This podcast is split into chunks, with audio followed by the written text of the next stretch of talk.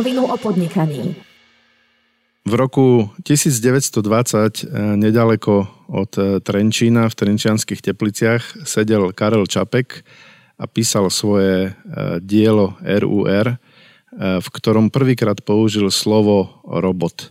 Pôvodne rozmýšľal, že použije slovo labor alebo labor, po anglicky práca, ako zariadenie, ktoré nahradí e, ľudskú prácu a bude robiť za človeka. Jeho brat mu však poradil e, slovo robot, ktoré vychádza zo slova robota alebo robotník a to sa mu nakoniec zapáčilo. A tak vzniklo slovo, ktoré dnes pravdepodobne poznajú všetci, ale možno nie každý vie, e, čo to presne znamená a akým spôsobom vlastne roboty dnes vznikajú. A ja sa veľmi teším, že dnes uh, môžem privítať v našom podcaste troch zaujímavých hostí, ktorí sa tejto téme venujú už od svojho narodenia.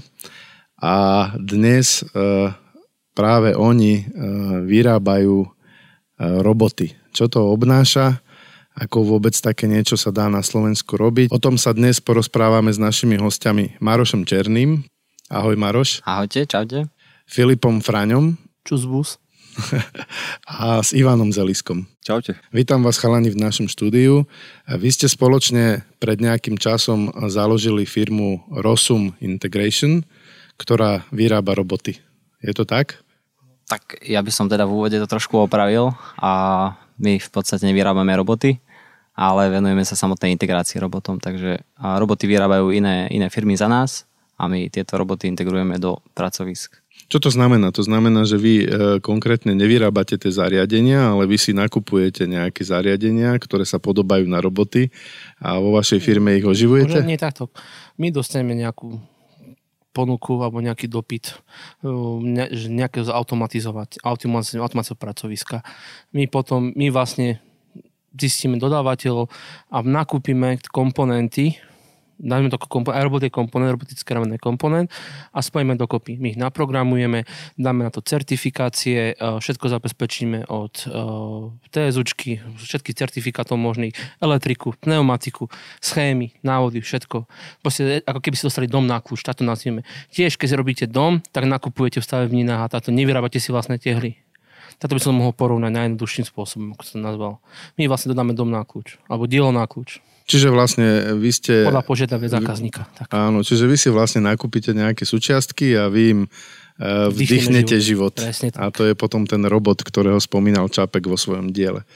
Uh, je, je to taká veľmi špecifická oblasť. Mňa by zaujímalo, že akým spôsobom ste sa vy, každý jeden z vás, vôbec dostali k takejto téme. Uh, ako, ako to vzniklo, čo ste robili predtým. Skúsme začať Marošom. Takže uh, môj začiatok v podstate nejakého kariérneho života bol, uh, keď začnem teda týmto spôsobom, tak za, začal vo firme Johnson Controls. Tam som začal na pozícii konštruktér, v podstate prvé skúsenosti, čo sa týka mechaniky.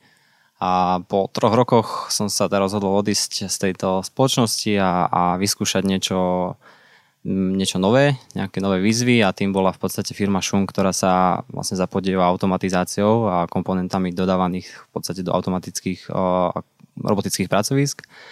Tam som fungoval približne 2 roky na pozícii sales technical manager. V podstate jednalo sa o to, že um, riešil som rôzne dopity, projekty, ktoré, ktoré sa teda venovali priamo, priamo automatizácii. No a tam v podstate som zistil to, že na trhu a je obrovský potenciál, čo sa týka tohto, tejto oblasti a, a chýbala teda kvalitná a nejaká fundovaná firma, ktorá by dokázala spolahlivo, spolahlivo integrovať. Čiže ty, keď si pracoval pre nich, tak si, si vlastne povedal, že na Slovensku neexistuje takáto firma, ktorá... Uh, takto oni existovali. Existujú, existovali uh, kvanta takýchto firiem, ale väčšinou tie firmy uh, to riešili trošku iným spôsobom, ako to my momentálne riešime. Takže Ehm, to bol aj dôvod a tam viac menej sa, sa ukázalo, že akým smerom by sme teda mohli samozrejme ísť. Áno. A Filip, ty si ako začínal? No, mňa to je ťažké. Ja som ale, keď môžem tak povedať, čo týka tých mechanikov pri veci, som začínal môjho starého otca v garáži. Prvé zváranie, skružovanie, tá garáž bude veľmi dôležitá v histórii firmy potom. A potom vlastne som prišiel na vysokú školu, popri tom som robil sieťara klasického Potom som skon, potom po skončení školy som robil ešte doktorantúru, popri doktorantúre som robil full-time v AT&T, uh, supportiaka a potom som sa dostal do jednej ďalšej spoločnosti, robil supportiaka a sa volá EIBL Software Engineering, možno poznáte uh, podnikateľ roka 2017 bol môj šéf, vlastne, ale to je jedno. A nejako vlastne sa robil supportiaka, popri tom som mal rád tú svoju, čo som vyštudoval, popri tom som zbieral svoje Lego a nejako sme sa k tomu dostali, že poďme do toho a ja budem programovať robotov. Vážne, na to aj bolo. Môžem sa ešte spýtať, že akú školu si vyštudoval? My sme všetci STUčka, ja som strojnická fakulta, chalani sú materiálov technologická. Čiže ty si tam aj doktorát robil na tej škole. Nedokončil. Nedosko- nedokončil kvôli biznisu? Áno, aj. A pochopil som, že to nemá zmysel. Čiže ty si taký typický Steve Jobs slovenský, hej? Nie. Čo tak to poviem, ale áno, za svoj titul sa hambím, nemám ho aj napísaný v, v občianskom. No ja som to myslel tak, že začínal v garáži a tiež nedokončil školu. Nie, sme traja, keď sme začínali, to sa tomu dostaneme. Dobre. A Ivan, ako si začínal ty s touto problematikou? Keď, keď to tak zoberiem, že po škole, takže po škole klasicky ako, ako technológ, tak som začal ako technológ v jednej firme, tuto v Trenčine. Následne som to dostal na asi celý inžiniering, ale tak to boli dokopy traja ľudia. Ehm, už tam to začalo určitým spôsobom, že chcel som vo väčšine automatizovať jednotlivé pracoviska, tam to boli väčšinou o CNCčkách a o kovom obrábaní. Nebol tam priestor, žiadne investície, tak som hľadal iné možnosti. Odišiel som do Beluše, tam je jedna spoločnosť Booster Precision Components, kde som vlastne pokračoval v, tý, v, tý, v automatizácii robotiky, ale vo, vo všeobecnosti svoj v technológiách ako takých a postupom časom som dostal na pozíciu vedúceho výroby, kde som dostal na starosti ako keby celú tú kovovýrobu a jednotlivé tie časti výroby. A prišlo jedného dňa zasa, cítil som nejaké také, že OK, čo chcem ďalej s robiť, kde, kde chcem postúpiť, takže toto by mohla byť cesta, ako ísť ďalej a sám sebe byť pánom. A vy ste sa všetci traja poznali nejak od detstva, alebo jak ste sa vy vlastne stretli? Ja sa s Filipom poznám asi 30 rokov. Od školky. Od školky. Si, si na nervy. Takže. A s Majčím sa poznám ostatné školy. No a ešte k tým praxi, než aby sme boli jasní, my sme aj spolu praxovali, my sme mali veľa ZTS, ja som na, k, vlastne od 15 rokov každé leto sme boli niekde v strojárine zalezení, či už obrábači, alebo ja, pamätá si zimné brigády no, na vetrieske. Sme brigadovali na CNCčkách. Skúste ešte školy. vysvetliť pre poslucháčov, aby pochopili, že čo je CNC, CNCčko. OK. Kontrolno... CNC zariadenie, to sú vlastne kovolbavacie stroje, ktoré vlastne obrábajú um, vozné ocelové časti. Sú, sú a sú riadené počítačom. Sú to tisícové riadené stroje, takže v podstate nap- na, napíšete program a to vyrobí súčiastku, ktorú tam napíšete. Dobre, ja spýtam sa, že keď chcete začať robiť firmu, ktorá bude e, vyrábať nejaké roboty, ja to, prepačte, ja to budem stále rozprávať, že Dobre. vyrábate roboty. Dobre, Dobre. Vy ste, to, no, vy ste to vysvetlili na začiatku, že robíte automatizáciu, čiže rozumejme to takto, len je to dlhé slovo, tak ja budem používať, že vyrábate roboty. E, čo treba, e, čo sa týka vzdelania? Treba viac vedieť strojárinu, alebo vedieť programovať, alebo oboje, alebo ako ste to skombinovali? Ono, myslím si, že v jednom človeku sa to ťažko stretne, a takže preto on to bolo rozložené medzi nás troch a každý vedel tú určitú časť, takže uh, musí vedieť človek mechaniku, konštruovanie, musí vedieť programovať uh, stroje alebo tie zariadenia, takže je tam toho, je tam toho veľa. V podstate mm, procesne zvládnutie celý, celé to zariadenie, akým spôsobom bude fungovať, rozplánovať to a tak ďalej. Takže tým funkcií je tam strašne veľa. A kedy by to chcel zvládnuť jeden človek na začiatku, tak je to fakt Čiže, čiže vy ste mali, mali tú výhodu, že vlastne Filip e, pokrýva tú mechaniku, lebo od malička skladal Lego, ne? to, sú len, to sú len kocky, to Preto je to od, od detí od 4 rokov. Viete, to môžem to povedať tak, že chalani, akože ja som, čo týka mechaniky, chalani boli na tom odozneznačne lepšie. Ja som mal skôr tú výhodu, že som bol taký, že ja som rozumel tomu programovaniu, tomu supportu, ja som rozumel tým výrazom a čo nám hovorili ostatní ľudia, čo nám povedal elektrikár a ja som sa začal veľmi veľa, som si veľa doslova za, za pol roka som sa naučil toľko vecí, čo sa asi naučíte na vysokej škole za, pol, za, za 5 rokov. Uh-huh. A, lebo ja som mal tú výhodu, že som mal ten background a rozumel som veľa významov, čo oni na mňa hádzali. Ja, som, ja som to začal veľmi rýchlo chápať. Čiže v podstate to chce, že veľmi veľa skúseností e, praktických, asi od ľudí, ktorí to už robia a vtedy máš oveľa väčšiu výhodu. Že, e, chcem sa len spýtať to, že asi sa v škole nenaučíš tie veci tak, ako ich dneska potrebuješ. Bohužiaľ nie. U nás určite nie. Máme tu chalanov teraz mladého, jedného, jedného momentálne aj z pilierov spoločnosti, tam možno nám veľmi dôležitých chalanov. On nám prišiel ako? A sme mali deň otvorených dverí a prišiel ako úplne Len tak. Sa v nose. neznámy človek a, a zrazu je to jeden z najšle, najlepších a dá sa povedať skoro najmladších ľudí u nás. Na Áno. A je to najväčšia hlavička. Najväčšia hlava. Je vlastne pre neho problém, síce je to puberťák, síce má ten svoj mm, vieš, tie svoje momenty ranné. Bez kávy sa s ním môžete rozprávať ráno, ale spraví to. A on je človek, ktorý programuje pre vás? To sa o tom budem baviť neskôr. Budeme sa v ďalšej časti rozprávať o tom, akým spôsobom hľadáte ľudí a akých potrebujete ľudí. Teraz už viem, že vlastne ich zháňate jednoducho, cez otvorené dvere prídu a sú tam, hej? Dneska to tak je? Eh, Ja sa ešte spýtam, eh, kde bol, eh, keďže sa poznáte teda nejakú dobu, kde bol taký ten moment, kedy ste si nejak spoločne povedali, alebo u koho to vzniklo, že poďme založiť takúto firmu? No, my sme v podstate hneď po škole rozbiehali biznis a to bol prvý biznis, v podstate sme tam boli my traja plus ešte jeden. No a to bol biznis, ktorý sa venoval teda zberu a separácii elektroodpadu. V tých časoch to bol, myslím si, že veľmi dobrá myšlienka. Postupom času sa to trošku legislatívne zmenilo, čo nám zmenilo teda trh a podmienky. A ďalšia vec teda, že bol to čas, kedy sme boli hneď po vysokej škole, nemali sme žiadne skúsenosti, mali sme to popri práci a, a jednoducho ten biznis sa nedá rozbehnúť takto. Čiže a to bolo super, že sme sa naučili, alebo sme zistili to, že keď chceme rozbehnúť niečo, tak musíme jednoducho dať a, zavrieť dvere za bývalým zamestnaním a začať úplne od piky. A to sme vlastne aj spravili pri Rosume. Predtým to bol firma Ecofim a tu sme v podstate po dvoch rokoch trápenia predali. Dali sme si potom vlastne nejaké 2-3 roky pauzu. No a potom sme sa nejakým spôsobom stretli. My sme vlastne s Ivanom susedia, častokrát sme na balkóne pri, pri poháriku rozmýšľali, že čo. No a potom sme si povedali proste s Filipom, že ideme do toho a Takže vlastne tá firma, tá firma, tá prvá bola vlastne balkonová firma, nie garážová, preto nemala úspech, hej? To, To bola bola študentská to až, firma. To až táto je balkónová. Tá To je e- no. bola v podstate študentská firma, dá sa povedať. E, Skúste mi ešte možno viac povedať o tej prvej firme, to znamená, že hneď po škole, popri zamestnaní ste budovali nejakú firmu, hej? E, Čo konkrétne v rámci separácie odpadu ste riešili? Elektroodpad. To No. znamená logistiku, alebo... Normálne klasika, sme chodili po mestách, zbierali elektroodpad, rozhadzovali tento letáčiky, dajte nám elektropodpad, normálne batérie, všetko. Potom sme to nejako základno rozstriedili a potom sme zav- zav- zavolali to veľkého odoberateľa, ktorý to zobral, navážil, dal nám za to peniaze. Tam, tam to bol začiatok, my sme mali plány, že budeme jednoducho neskôr potom zhodnocovať tento odpad, e, ťažiť z toho v podstate možno zlato, striebor a tak ďalej, tie drahé kovy. Ale hovorím, e, prišla nová legislatíva, kde nám to v podstate, alebo teda dá sa povedať, národná kor- korporácia, ktorá jednoducho zmarila naše plány a sme si jednoducho povedali. Ale to bol jeden dôvod, druhý dôvod samozrejme, že sme na to nemali až tak čas. Uh-huh. To sme nemali v podstate žiadne peniaze po škole, človek chce byť, chce sa nejako zabezpečiť, tak jednoducho...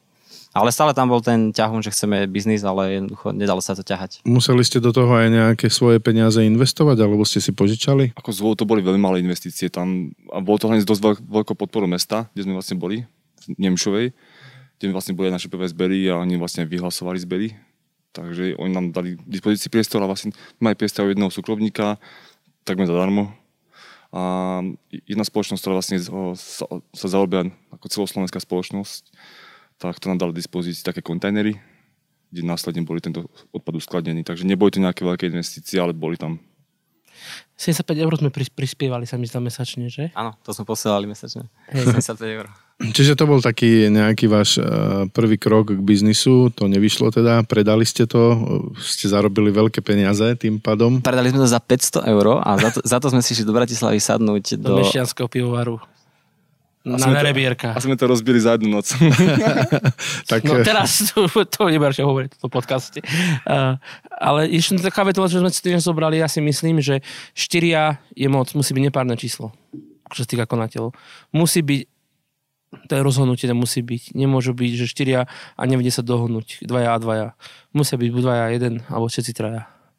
Proste musí, lebo môže tým zastaviť firmu roz, na mieste, môže byť step aj pol roka. Čiže vy to robíte spoločne, máte rovnaký podiel vo firme a, a spoločne rozhodujete a tým pádom vaša skúsenosť je, že nie je dobre, ak sú konatelia teda buď dvaja alebo štyria, hej, ale mal by byť jeden alebo traja. Áno. Presne, tak, keď jeden sa postaví na hlavu, tak tí dvaja ho zrušia. To je... Presne. A je, je to taký check and balances, taký kontrola, že je tam také, že sa... Aj muži majú svoje dni. No, Čiže, presne. čiže kto z vás troch nechcel predať tú prvú firmu?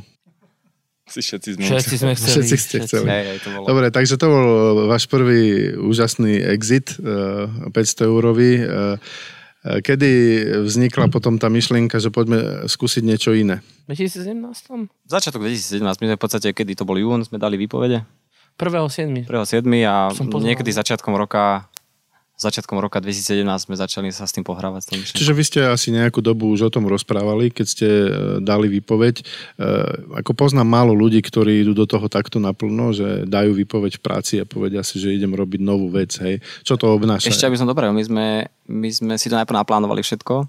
Popri zamestnaní sme, sme si tieto veci riešili a až keď sme mali v podstate, dá sa povedať, o, prvý biznis istý, tak vtedy sme dali výpovede. Čiže nešli by sme bez toho pravdepodobne, aby sme nemali prvý biznis o, odsúhlasený. Čiže to rozhodnutie, že odídete z- e, zo svojho zamestnania, kde ste dostávali výplaty, e, súviselo s tým, že ste mali nejakú prvú veľkú zákazku, hej? Nie, prvý podpis doslova. Doslova až prvý podpis. Mhm. Ale doslova deň na to z výpovede. Na- Doslova deň na to. Ako ste sa dostali k tomuto prvému klientovi, ako, ako, akú to malo genézu? Využili ste nejaké svoje kontakty z existujúcich firiem, alebo ste museli... Tak. Boli, bolo to kontakt. Plus, Čiže musela tam byť asi pravdepodobne aj dôvera zo strany toho klienta, že to viete zrealizovať, hej? Áno. bola tam tá unikátna vec. Nezabudni, že to prvé zariadenie sme nepredávali ako zariadenie, ale prenajímali. Čiže účtovne oni to nemali ako investíciu, oni to mali ako de facto plat. A my sme tým nahradili dosť veľa ľudí. Ako personálny leasing to bolo definované. Áno, ako personálny leasing. Mhm. Čiže to, to bolo vlastne v skutočnosti to vaše prvé automatizované pracovisko, ktoré ste predali formou nejakého personálneho leasingu, až tak doslova. Robot formou personálneho leasingu. No Úžasné. práve, že tam prvá linka nebola sranda. Akože, e, ja viem, ale možno tak, to možno trošku vyznajú. Tak prvá linka boli dvaja roboti v kooperácii. Jeden, čo manipuloval, druhý, čo skrut, skrutkoval. Bezhlavové skrutky M3, ktoré doteraz nachádzam všade niekde aj po byte ešte. A popri tom lezu popisovanie a ešte kontrola. Ešte kontrola QR kódu, natáčanie na, tisíc, na presnosť tisíciny a Dobre, to znamená, že vy ste pripravili takéto automatizované pracovisko. Možno, že skúste vymys- vysvetliť eh, poslucháčom, že čo to znamená také pracovisko, ako by ste to zadefinovali, že čo to... Vy hovoríte, že ste dokázali nahradiť pár ľudí eh, týmto pracoviskom. A ako to vyzeralo? Ako v praxi to vyzeralo? No, keď si predstaví človek, um, dve, dve pracovničky sedeli v podstate za stolom. Prvá robila to, že držala taký kový, kový ring. Tá v každých 15 sekúnd vložila do takého zariadenia, to popísalo, potom ho zobrala a dala vedľajšej kolegyni, ktorá tam naskrutkovala 4 alebo 5 skrutiek a toto celý deň, hej. Takže toto bolo naše zadanie. Že že... boli tri skutočnosti. a boli tri. Takže toto bolo naše zadanie. Chcú sa jednoducho zbaviť tejto monotónnej práce. No a už bolo na nás potom, akým spôsobom to pojmeme a čo tam v podstate navrhneme, akým spôsobom to navrhneme. Čiže vy ste vlastne museli nahradiť e, troch ľudí na tom pracovisku. Bola to asi ťažká práca, takáto monotónna. A vy ste vlastne navrhli, e, ako to bude vyzerať. Naprogramovali ste to kompletne, dodali a predpokladám, že ste to aj servisovali, hej? Do minulého mesiaca, presne tak. Do minulého mesiaca. Úžasné. Končil prenájom. Úžasné, dobre. A ešte mi skúste povedať vaše pocity. Teda mali ste dohodnutého klienta, vedeli ste, že by ste sa tým teoreticky mohli živiť. Dali ste výpoveď, e, aké boli vo vašich hlavách ďalšie plány, hej? Však Bolo to treba prefinancovať. Samozrejme tam išlo veľkú investíciu, takže to bol vlastne ďalší čas hneď z úvodu, nájsť nejakého investora, hneď prefinancovať tento prvý projekt, aby sme vlastne mohli uskutočniť. Predsa len je to automatizácia a tie vstupné náklady sú tam dosť vysoké, bavíme sa o desiatkách tisícoch. Takže to sme začali a následne tvorba toho konceptu. Mhm. Čiže vy ste museli aj investora si nájsť na úvod na túto prvú zákazku. Ako ste postupovali? Kto vám dal peniaze? Radovo desiatky tisíc eur. Riešili sme všetko poznámych, takže Zohnali sme si investora, ktorý zafinancoval to úvodné a vlastne odtedy je kvázi štvrtý spoločník, ale os odle chodí a chaladi a, decha, a citujem, že chaladi a nechápem, jak to robíte. Ja, ja, sa tu ani nechytám, ale ja prídem a vždy noví ľudia, vždy niečo nové. Ja to nechápem. Ole chodí a let's kontroluje, tvári sa, že tomu rozumie a ide preč radšej. Dobre, ja by som teraz na chvíľočku odbočil od toho. E, Prešli sme si nejaké vaše úvodné myšlienky, vašu výpoveď zo zamestnaní, máte založenú firmu, prvú zákazku, na ktorej ste pracovali. Ja keď som chodil na strednú školu, na gymnáziu v Poprade, tak ja som chodil do takého kružku technicko-programátorského a vtedy sme tam mali takú nejakú takú ruku robotickú, takého niečo to bolo. OTP? A, neviem, a mali sme za úlohu, mali sme za úlohu uh, urobiť nejaký program, ktorý by riadil nejaké pohyby tej ruky. Hej? A to, to bolo v rámci kružku, ja som o programovaní vtedy nevedel nič, ale samozrejme vtedy som k tomu pričuchol a ešte sa programovalo v podstate na PMIčkách, prípadne na PMDčku a doteraz tomu nerozumiem, ako sa to dá spraviť, hej, že je to pre mňa taká neprebádaná oblasť, že viem naprogramovať stroj, ktorý bude robiť presne to, čo mu poviem a sa to bude hýbať, vlastne tečie tá informácia cez nejaký kábel do ňoho. A, a, ako dnes vyzerá takýto svet? E, ľudia vedia, že v automobilkách okrem zamestnancov je pravdepodobne aj veľa takýchto robotických pracovisk. Kde všade sa dajú dnes roboty nájsť? E, ako si to predstaviť? Keď idete po ulici, vidíte okolo seba nejaké robotické pracoviska? Práve, že moc nie, ale čo sa týka sektor služieb, ten je trošku neprepádaný, čo sa týka robotiky. Opa, robotika, čo sa my bavíme, to sú robotické ramená. Uh-huh.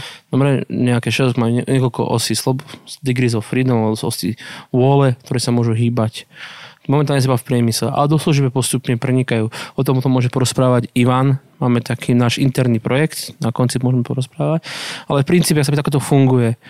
Je to jednoduché, je to vlastne mechanika, či spojenie prevodov s nejakým motorom, frekvenčným meničom, tzv. encoderom. Encoder vlastne hovorí, jednoduše, voláme sa veľmi jednoducho, voláme sa všeobecne, nie teoreticky, ako na školách to vysvetľujú, hovorí, kde v tom momente to servo je ten menič vie zakladať tieto informácie, vy viete vyskladať potom ten pohyb v nejakej súradnicovom systéme, či už uh, kartezianskom, akom chcete, zakladať to viete polohovať. On, čo sa týka komunikácie, tak už sú vytvorené štandardy pri typu Profinet, e, e, čo má Siemens, Ethernet IP, Alan Bradley odraz Rockwell a tak ďalej. Japonci používajú CC-Link, to je Mitsubishi a tak ďalej a vlastne už potom už len spájate. Len vy musíte vedieť dopredu, koľko vstupov vy máte, to, koľko výstupov. Vstupy sú väčšinou snímače, výstupy sú nejaké, že mechanika, niečo otvor, zatvor, nejaká pneumatika, to sú výstupy, nevládanie piestov hlavne. Mm-hmm. Vy si musíte to celé navrhnúť, konštruktор musí navrhnúť. Nie je to také jednoduché. Tam napríklad sa pomýlite o 2 mm na pieste a možno to fungovať tak, ako má. Musí navrhnúť správne ventily. Ventilov máte niekoľko typov a tak ďalej nájsť plného dodávateľa, skontrolovať do, do, do zákazníkom, aký on má ten zoznam svojich odoberateľov, či sa tam mestíte a tak ďalej. Čiže e, z toho, čo hovoríš, e, vyplýva, že tie roboty majú využitie hlavne v priemysle dnes, vo výrobnej sfére, hej? Momentálne.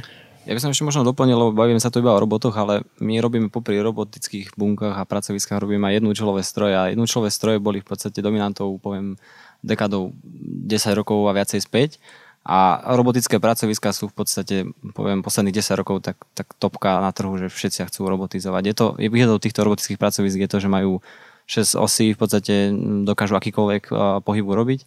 Keď máte jednu človek zariadenie, jednu človek zariadenie, chápte takým spôsobom, že je to urobené zariadenie na mieru. Pokiaľ sa vám zmení výroba, tak toto zariadenie veľmi ťažko viete pretypovať na iný, iný typ výrobku robota dokážete preprogramovať, zmeniť možno pár parametrov a viete vyrábať nejakú inú súčiastku. Takže aj z tohto dôvodu vlastne momentálne prebieha dá sa povedať taký veľký boom robotických pracovisk, lebo sú modulárnejšie ako povieme, povedzme jednoučelové stroje. Ke, kedy to asi vzniklo vlastne? Môžeme ešte doplniť a do toho ešte to boomu ešte vstúpila ďalšia nová vlna robotiky a to je kolaboratívny robot to je, to slovičko my vo firme nemáme radi, na to trošičku už pili. Uh, kolaboratívne robot je taký robot, ktorý vlastne môže pracovať bez klitky. Väčšinou, keď vidíte, tie robotické pracoviska sú, sú v nejakom oplotení. Lebo keď vám trafi nejaký robot v plnej rýchlosti, tak tá dynamika toho robota vám môže doslova utrhnúť hlavu. Teraz to kolaboratívne roboty vlastne sú tak robené, že vlastne na kontakt so človekom nezastavia, zapnú, vyhodia chybu, pozor, človek je priestor a tak ďalej. Takže toto veľmi veľa ľudí, lebo ušetria zase miesto. Nemusíte mať veľkých, veľké, veľké vstupné dvere, oplotenia a tak.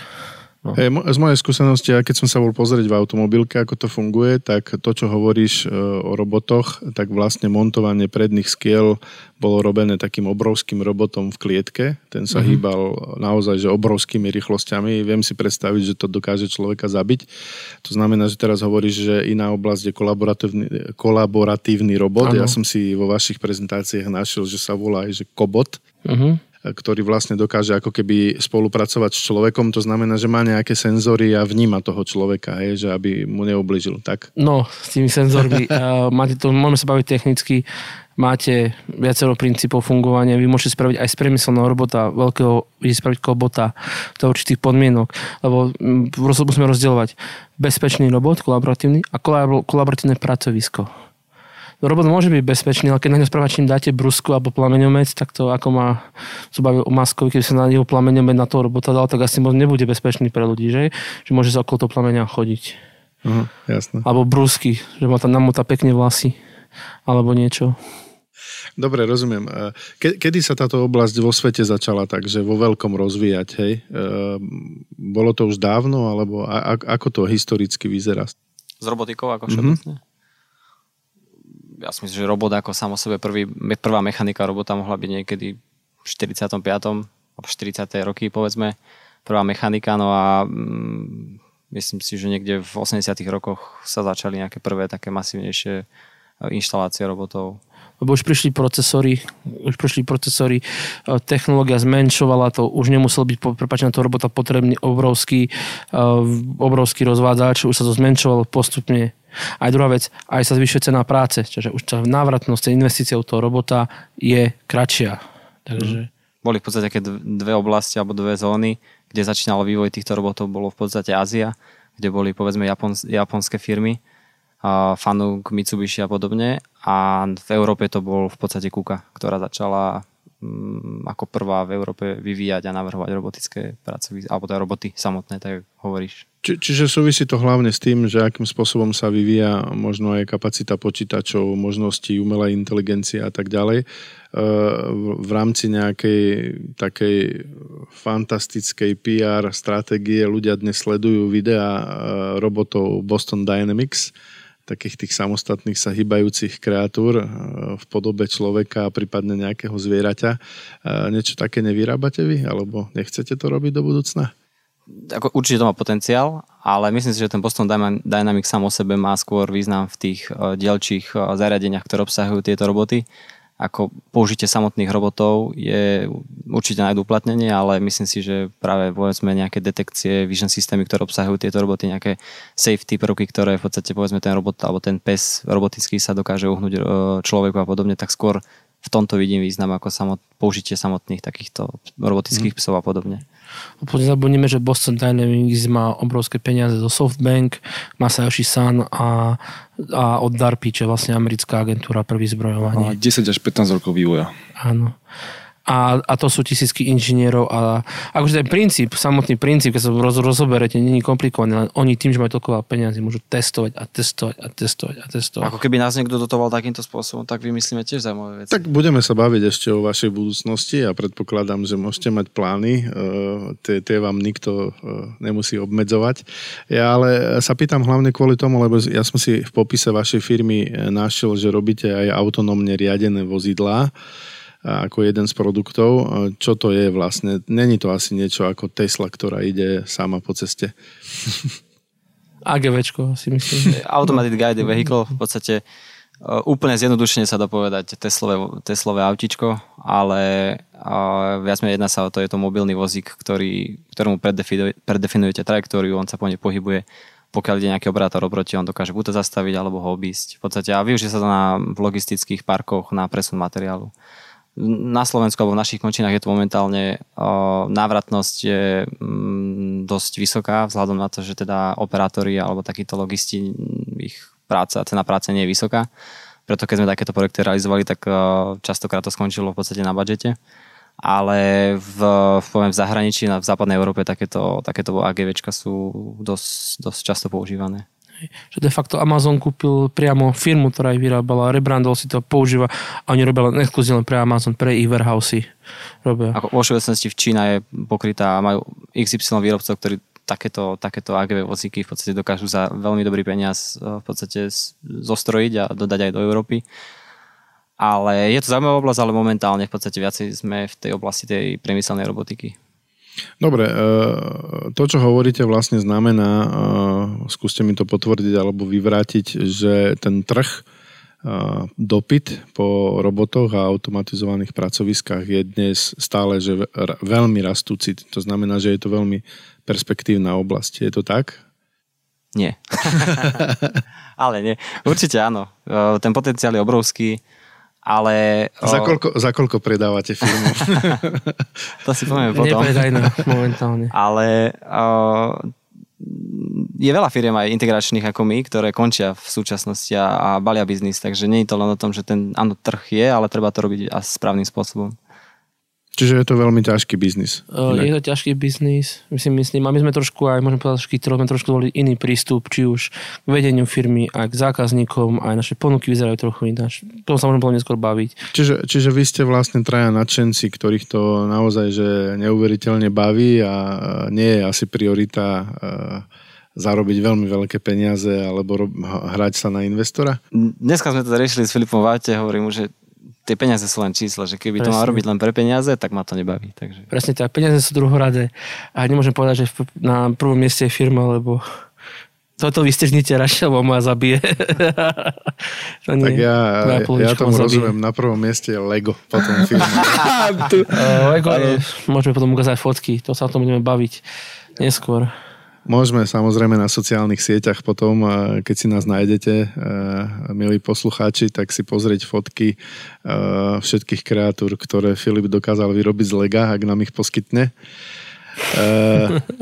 Rozprávame sa dnes o veľmi zaujímavej téme, o robotike s Marošom Černým, s Filipom Fráňom a s Ivanom Zeliskom, ktorí spoločne založili firmu Rosum Integration a dnes vyrábajú roboty, aká oni to rozprávajú, e, realizujú automatizované robotické pracoviska na zakázku.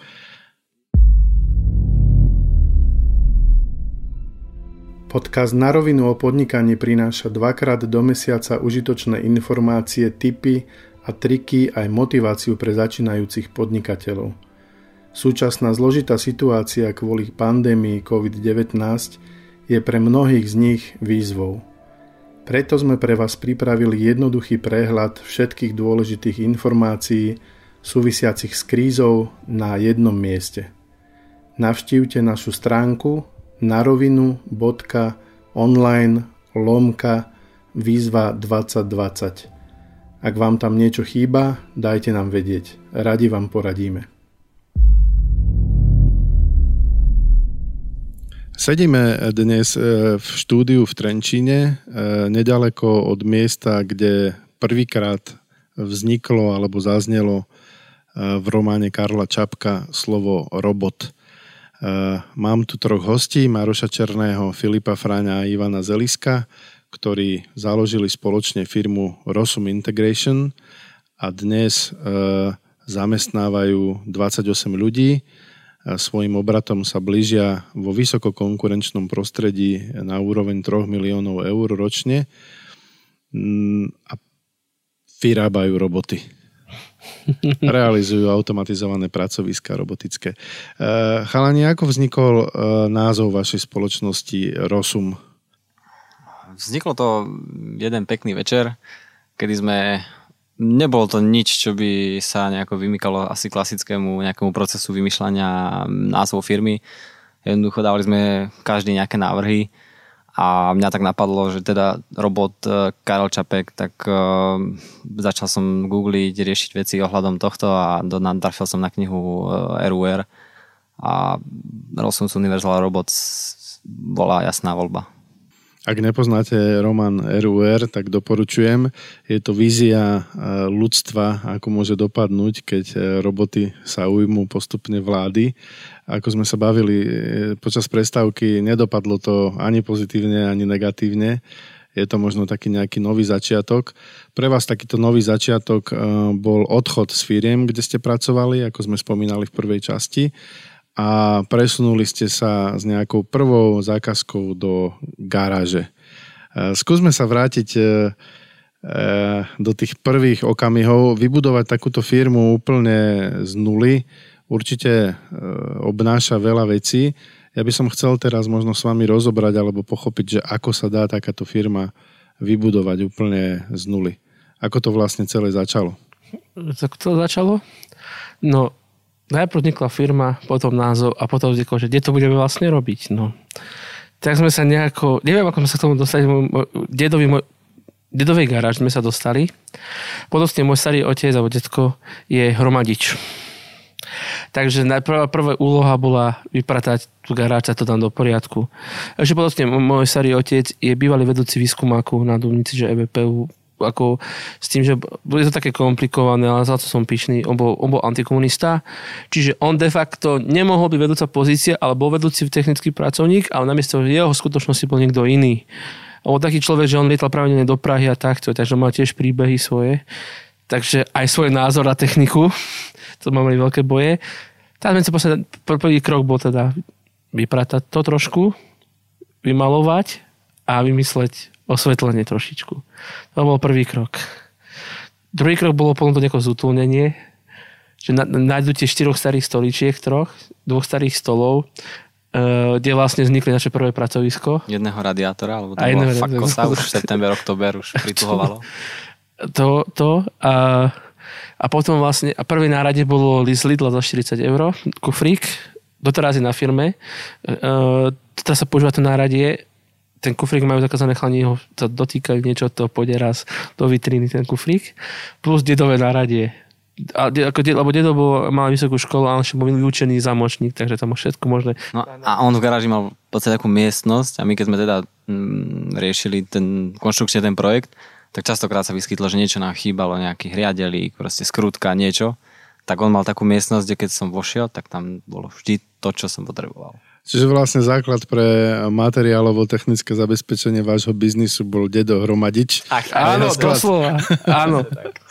Súhlasíme, presne tak. A, a predpokladám, že ste asi potrebovali aj nejaký počítač na to, nie? Akú techniku ste mali? A vlastné počítače. Všetko súkromné, hej. Tak, tak. Čo sme mali ešte z vysokých škôl, tak to sme v podstate používali. Alebo teda z predchádzajúcich. Ja to myslím, ja som bol ešte tým, tedy som bol ešte v škole, ten doktorát, a sme trošičku obchádzali, že sme, som bol študent ten veľa vecí. Ale čo nám možno pomohlo, bolo, že rôzne licencie sa dali ako ešte, povedzme, možno na nejaké využívať na študentov a tak ďalej, takže aj keď teda my už sme neboli študenti vlastne 3 roky, ale teda brali sme niektoré licencie ako dá sa kvázi, kvázi študentské, takže to ako veľké, veľké spoločnosti si myslím, že je fajn krok, že pri tom rozbehu nám to celkom pomohlo, lebo zobrať licenciu za 2,5 tisíca na začiatku by nás No a teraz podotknem, to spoločnosť, ktorú sme to tedy brali, tak doteraz náš, máme o nej už 15 licencií, či koľko? Len pre konštruktérov. Takže vo výsledku tá firma sa len profituje. Takže nebolo žiadne pirátenie.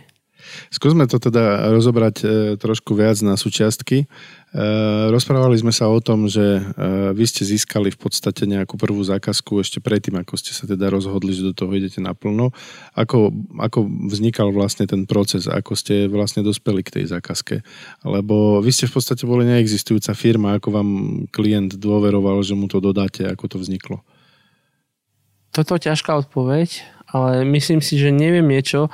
Viacer nám to povedali, čučská dodávateľov, veľa ľudí nám berilo. Ja neviem si to vysvetliť, možno chalani, ako to spomenal Maroš, že on už trošičku, Maroš, si začal to trošku tak, tu chodníček už predtým, než si skončil, začal vyšlapávať.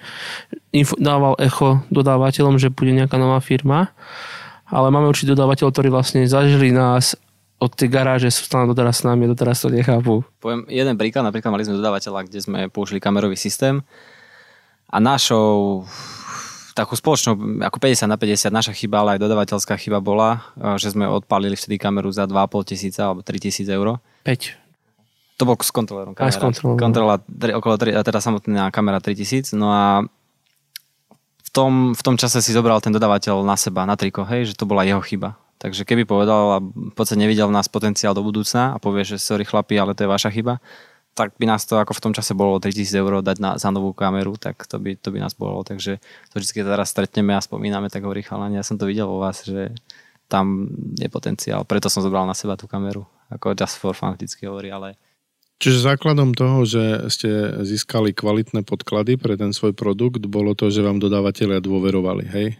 Vybudovali ste sa určitý kredit už počas školy u nich, predpokladám. Nie, nie, nie to, ten, vlastne, ako sme to prvú zákazku získali, tam to bolo dosť, bolo ako sme sa my, pre, my predali, my traja. To znamená, že každý ukazoval tú svoju skúsenosti, ktoré má, tie, či už pracovné alebo iné.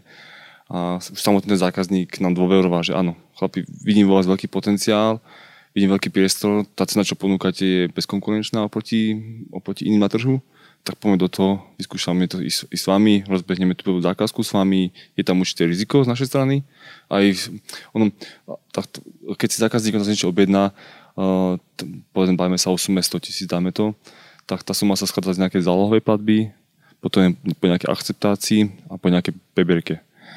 U neho bola tá zálohová platba, jak sa nemýlim, nejakých 10% iba z celkovej sumy. To znamená, že on do toho projektu úvodu nevložil nejako veľa peňazí, ale vložil tú dôveru, že si to vôbec nás objednal a už bolo na nás, aby sme to vlastne dokončili a zrealizovali. Hej. Čiže ne, nefinancovali ste ten svoj prvý e, robot z toho, že by ste si zobrali veľkú zálohu od klienta, ale skôr ste to financovali teda cez nejakého e, povedzme investora, ktorý vám dal peniaze na tú, na tú prvú, na to vybavenie a na súčiastky, ktoré ste na to potrebovali. Dal nám, dal nám ten projekt, my sme ani výbavu nemali de facto. My sme to až postupne ako, ako, ako a ešte Ivan podotknem, ešte tam bolo že veľké aj to, e, sorry, že Ivo, pamätá si, že my sme aj tie naše cenové ponuky už koncipovali, ako sme ich koncipujeme teraz. Nesem hovoriť ako, ale máme tam veľkú výhodu a hlavne on sa mohol kedykoľvek vrátiť do ručného režimu. Aj to bola druhá vec. Tak aj táto spracovania, kompetentné cenové ponuky a kompetentné to odprezentovanie toho celého. Už, sme, tedy sme, už z úvodu sme si povedali, že chlapi, ideme do toho biznisu, uh, nechceme byť nejakí vlastní šuflikanti, ktorí to proste riešia na kolene OK, možno začíname v garáži a už začneme s určitou kvalitou a s určitým prevedením. E, Maroš spomenul v prvej časti, že e, sa vám nepačilo, ako, ako to robí možno v tej dobe nejaká iná konkurencia a chceli ste to robiť inak. V čom teda bol, je, alebo je ten rozdiel, že to robíte inak? Tak hlavne m, mm, bolo to v tom prístupe. Častokrát firmy a neviem z akých dôvodov idú strašne po cene pri tom vývoji a návrhu, jednoducho idú po tých najlacnejších komponentoch, kde sa bavíme pri kompletnej cene toho pracoviska sa bavíme možno pri použiť týchto komponentoch o 5% nižšia cena. Hej. Čiže my jednoducho ideme do toho, že chceme použiť kvalitu, kvalitných dodávateľov, overených dodávateľov a samozrejme aj s prístupom kompletne k, k zákazníkovi. Tam si myslím, že sme takisto trošku odlišní od konkurencie. Uh, a druhá vec je, aj technologicky my používame, snažíme sa inovovať, používame nové technológie, netrvám na starých princípoch. Viď, Maxtech, tam nás vychválili za to, že my sme sa vlastne jediní tam v celom gigantickom závode rozhodli riešiť vkladanie uh, riadelíkov do turba pomocou špeciálnej software opcie na priemyselného robota, ktorú nikto nespravil. A tým sme veľmi ušetrili veľa problémov iných a oni boli so nadšení. Aj, aj to bol možno taký jeden z príkladov, kedy povedali, že chlape, my tu máme 30 robotov od poviem, z Talianska, z Nemecka aj zo slovenských integrátorov a nikto takéto niečo nepoužil. Hej, takže to je tiež možno z tých vecí, ktoré my sme, alebo čím my vyhrávame a sme odlišní od ostatných. Čiže, čiže nie je to len o tom, že viete ponúknuť povedzme bezkonkurenčnú cenu, ako si spomenul pri tej prvej zákazke, ale je to o tom, že e, realizujete inovácie, ktoré iné firmy nedodávajú, hej? Ak, to, ak tomu dobre rozumiem. Sú to inovácie, ale zároveň ešte ten dizajn dávame tým zariadeniam. Um, chceme troška, aby tie priemyselné zariadenia nevyzerali, ako si človek predstaví, že to oblúda hnusné je to, hlavne, že to má nejaké gombíky. S SK páskami, no. SK páskami a podobne. Veľmi si potrpia ten dizajn toho samotného zariadenia, aby to bolo uhladené, aby to vyzeralo ako v 21. storočí. Aj keď toto je celkom boj, musím povedať, lebo naši chalani, čo sú PLCčkári konštruktéri, všetci sú proste funkčnosť aby to hlavne fungovalo a ten dizajn pre, pre nich nepodstatný. Takže to musíme do toho my ešte zatiaľ my zasahovať, kedy povieme, že chalani, ale chceme, aby to bolo takto. Hej. Dajte preč tú SK pasku a tu sú tie tri skr- skrutky. Maroš, Maroš bez milosti dal preťahať cel, celý žlab káblov, ale to isté aj tu napríklad, ja som mal celkom roztržku s konštruktérom, že proste ty tu nebudeš dávať 5 eurové žlaby, toto dobiež od toho dodávateľa, neviem, končím túto diskusiu. A toto je niečo, čo ocenia e, odberatelia, že ten robot aj pekne vyzerá no, v konečnom dôsledku? Tí, tí, tí užívateľia koncovi, ktorí s tým denodene pracujú, ani nie. Ale sú to tí ľudia, ktorí rozhodujú o tých projektoch. Títo sa dopáči. Tým manažerom, ktorí chodia po tej prevádzke a pozerajú sa, aha, že to je celkom pekné, to, ako to, od koho to je vlastne. Dobre, už nechali, už moc hovoríme know-how. Dobre, nechcem, nechcem z vás samozrejme ťahať know-how, ale samozrejme zaujíma ma, ako ste dosiahli ten... Kvalitu, ako poviem na to. Príklad poviem aj s tou kamerou, toto, čo to povedal si. My sme tam mali kameru za 1000 eur, spravila by to isté. Ale ešte sme po kvalite. A vrátilo sa nám to. A teraz vlastne my teraz pomaly každý druhý projekt kamera. On už, my už de facto, on už ani, my už aj vieme ceny. My už len posielame toto na doneste. Dobre, skúsme ešte sa vrátiť späť k tej prvej zákazke. Mm-hmm. Sme teda v garáži, máte nakúpené súčiastky, e, na hromade od deda máte niečo, čo ste niekde inde nevedeli zohnať. Ako fungoval ten proces výroby e, toho prvého pracoviska? V tých časoch v podstate m, mm, väčšiu časť som zastrešoval ja. Ivan, ty si vtedy zastrešoval, myslím, že dopravníky. Tak, ja som dopravník som robil Dopravníky a, a, čiže sme si to zase nejako rozdelili, tak a, aby sme to stihli a všetko bolo, bolo včas dodané. No a bolo to ako veľmi zaujímavý proces. My sme vtedy boli asi možno tak 18 hodín denne v práci a pred odozdávkou, kedy v podstate odozdávka pracoviska alebo akceptácia pracoviska bola v garáži, čiže dodávateľi a štyria manažéri prišli ku nám do garáže, tak e, koľko sme vtedy? 4, 3 dní nespali? 3 dní sme 3 dní sme sa s tým ešte predtým byli. 3 dní v kuse sme nespali a pracovali sme na tom, lebo boli tam nejaké chybičky. tak to ale teda sme to nakoniec e, nejakým spôsobom akceptovali. No, s nejakými výhradami. Čiže mali ste uh, konkrétny termín, predpokladám šibeničný a uh, mali ste dohodnuté e, podmienky, za akých to chcete odovzdať, hej? Mm-hmm. Tam plus, že sa vzniklo také veci, napríklad, že dodávateľa, čo sa týka vyrobených súčiastiek, sme sa tiež príklad popálili ceny a tieto veci. To človek nevedel. My sme jednoducho dávali naceňovať firmy, ktoré ja som v tých časoch nejakým spôsobom poznal a to keď teraz spätne pozeráme, alebo sme si pozreli tie ceny, za koľko sme nakupovali v tých časoch, tak to bol extrém, to bolo 300%, 300% predražené. Ale tak vtedy sme nevedeli a teraz už... Čiže, čiže tento prvý projekt bol vlastne pre vás aj projektom, na ktorom ste sa veľmi veľa naučili v praxi, hej? Áno. My sme sa práve že museli naučiť, aby ten ďalší už bol v podstate odladený a už, už tam sme v podstate vychádzali z tohto projektu. V ktorej fáze ste začali hľadať ďalšie projekty? To už bolo v podstate kontinuálne, lebo ja som v tých časoch v podstate už plus minus pracoval aj na teda rozvoji ďalšieho biznisu alebo hľadaní ďalších zákaziek, takže popri tom som vybiehal k zákazníkom a teda oslovoval ich s tým, že teda sme firma a, a ku podivu väčšinou v tých začiatkoch nám vychádzali firmy, kde, kde boli, poviem, menšie firmy do 50 zamestnancov, boli to väčšinou kovoobrábacie firmy, kde bol jeden majiteľ a on práve ocenil to, že sme mladí, máme drive a dôveroval nám, takže v podstate potom druhý projekt bol, bol bola firma v Žiline, kde, kde to bolo takisto veľmi zaujímavé. V podstate možno Filip povie viacej, alebo ano. Ivan k tomu ešte, že ja len tu poviem takúto jednu vec, aby sme vedeli, ako máme prístup k tým ľuďom. My sme sa na to aj zaradne trošku, sa ne, nebol 100%, tam my sme vlastne minulý rok za naše peniaze na kompletku prerobili, aby vyzeral krajšie a lepšie, výkonnejšie. Posunné, sme tam dali posunné nastavenie robota a všetky ostatné veci. A toto sme mu to vrátili a bol spokojný. Čiže my sme vlastne po dvoch rokoch, kedy mu to fungovalo, nemal s tým problém. On, nám, on si na to nestiažoval, my sme jednoducho povedali, my už máme teraz trošku iný level, zobrali sme si na mesiac zariadenie, prerobili a vrátili sme ho naspäť v podstate, aby videl, že už sme sa, kde sme sa posunuli. A toto bolo v rámci povedzme nejakého, ako nazvime to, že servisu? Alebo... Nie. To bolo absolútne bezplatne z našej vlastnej iniciatívy. E, samozrejme, ale ja som skôr myslel, že toto je vlastne ako keby typ servisu, ktorý dokážete ako úplne iným spôsobom dať zákazníkovi, že vám na tom záleží a dáte ten robot, ako keby dáte mu upgrade v cene tej výroby. Ja si to že nám záleží na tých zákazníkoch. Jednoducho, ten, ten zákazník dôveroval, keď sme začínali, jednoducho bol to náš druhý zákazník, dal nám tú zákazku, dal nám tú možnosť, dá sa znova bez skúseností chalaní a chceli mu vrátiť naspäť tú, tú tú láskavosť, ako keby, tú možnosť. Hej. A keby neprišla korona, tak tam mal nás ďalší projekt na, na, na tú deličku. Ja sa ešte spýtam, Maroš, jednu vec. E, keď sme sa bavili o tom, ako si hľadal ďalšie zákazky. E, bolo to tak, že si chodil po firmách, ktoré e, povedzme si vedel, že potrebujú robotizované pracovisko automatizované, alebo si prišiel do firiem, kde, ktorá niečo vyrábala a povedal si im, že počúvajte, dá sa to spraviť aj inak, viem vám dodať zmenu toho pracoviska, môžu to robiť roboty. Že, či, či tam tá potreba bola, alebo ty si prišiel a si tú potrebu u nich vyvolal. Hej?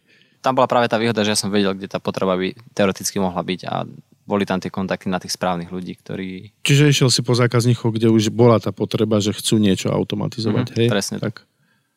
Zmenilo sa toto nejakým spôsobom za tých pár rokov, že dnes, keď hľadáte klientov, máte už samozrejme e, viac zákazok za sebou, ste známejší na trhu, stáva sa vám, že niekto príde za vami a povie, že niečo od vás chce, alebo si stále hľadáte vy sami tie biznisy? 80 20, 80% ešte musíme my vyvíjať iniciatívu, ale 20% obchodu alebo teda biznisu sa nám nejakým spôsobom nás oslovujú firmy. Ale sú to väčšinou firmy, kde už sme niečo realizovali a tí majú s nami dobré skúsenosti a chcú niečo realizovať, tak vždy nás prizývajú. Čiže vlastne ten váš, váš ďalší biznis funguje na základe toho, že ho urobíte dobre u klienta a v podstate robíte ako keby takú, taký upsell, hej, že potrebuje ďalšie a ďalšie pracoviska. Presne tak. Príklad poviem, náš, náš, náš najväčší zákazník, mali tam problém väčší, mali sme odoberať kusy z, z palety, čo týka ich inovácií. Mali problém s kamerou, majú veľmi meniteľné podmienky svetelné tak som dostal koncept, že poďme to vyhľadávať laserom. A robot si vlastne oťukával súčiastku a vypočítaval si potom stred, kde to má uchopiť a tak. A odtedy tam už máme, odtedy to tam, odtedy sme už my chlapci z Rosomúha. Mm-hmm. Keď je problém, to zavolajú nám a chlapci to musíme vyriešiť. To je práve tá inovácia, ktorú dokážete priniesť. E, no až taký druhý možno trošku rozdiel proti ostatným máme v tom, že um, že dnes sa bojím tých technológií, ale že my sa ne, ne, nešpecializujeme sa. Ale veľakrát sme zobrali vec, ktorú ostatní odmietli. Víť, určitá paletizácia. To je presne tak. To, to je asi aj našou, našou veľkou výhodou, kedy veľa firiem povie, že oh, toto nie, toto je pre nás veľa, alebo toto nejde. A možno neskôr, alebo o 3 roky povieme, že, to, že sa dostaneme do toho stavu, ale dúfam, že nie. Ale my v podstate hovoríme na všetko, keď nejako sa to dá. Hej. Keď Elon Musk išiel hore, tak tiež to nejako túto nejako prekladanie na zemi musíme zvládnuť. Takže hovoríme na všetko, ideme do toho. Nebojíte sa. Má to limity, ale väčšin, väč, neviem, koľko projektov sme povedali, že nie, že nejdeme do toho. Veľmi málo. Na jednej ruke sme počítali. Skončil nejaký projekt aj tak, že neúspešne, že sa vám nepodarilo dodať to, čo ste slúbili? No, bol tam jeden projekt, bol to vlastne v, v Nitre, ak sa nemýlim. Ani nechcem povedať, že by to bol nejaký neúspešný dodaný projekt z našej strany. Samozrejme, boli tam problémy, boli tam nejaké zdržania. Išlo celkom komplexnú súčasku a celý ten, ten proces toho celého trocha sme to podcenili v tom období, keď sme, keď sme tú zákazku získali.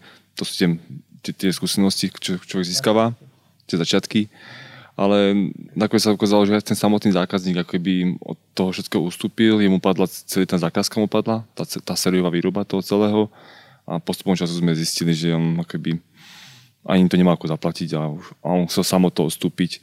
Takže on ustúpil od zmluvy, my sme mali zainvestovaných kopec peniazy do materiálu, do všetkého, čo sa nám žiaľ nevrátilo a teraz postupom času to využívame v ďalších zariadeniach. Ale stalo sa nám to, bolo to také ťažké obdobie. Čiže to bola taká strata ako on, keby, hej? hej? On doslova pár mesiacov na to skončil, už tam je prázdny priestor. Ale super na tom bolo, že sme sa v podstate naučili, že, že vtedy sme si až tak nedali pozor na zmluvu. Hej, zmluva bola tak trošku zle postavená, no a od tej doby si dávame pozor na zmluvy a trošku dbáme na to, aby to nebol, vtedy bola dosť postavená voči proti nám teraz už teda vieme, že na toto si máme dávať pozor, takže mm. síce vtedy to bolelo, akože sme to celkom predýchávali, ale mm, zase na to niečo dalo, že vieme čo, tam aj bolo si myslím dôležité, že my sa stále učíme, aj teraz postupne my vylepšujeme aj tú zmluvu, už obsahujú technické špecifikácie. To sa možno sem k tomu, ale ide o to, že, že čo som sa osobne naučil, je nechať si ego doma. Vy v tejto, tejto branži prídete vždy do styku s niekým, ktorý je nie že o level vyššie, niekoľko levelov.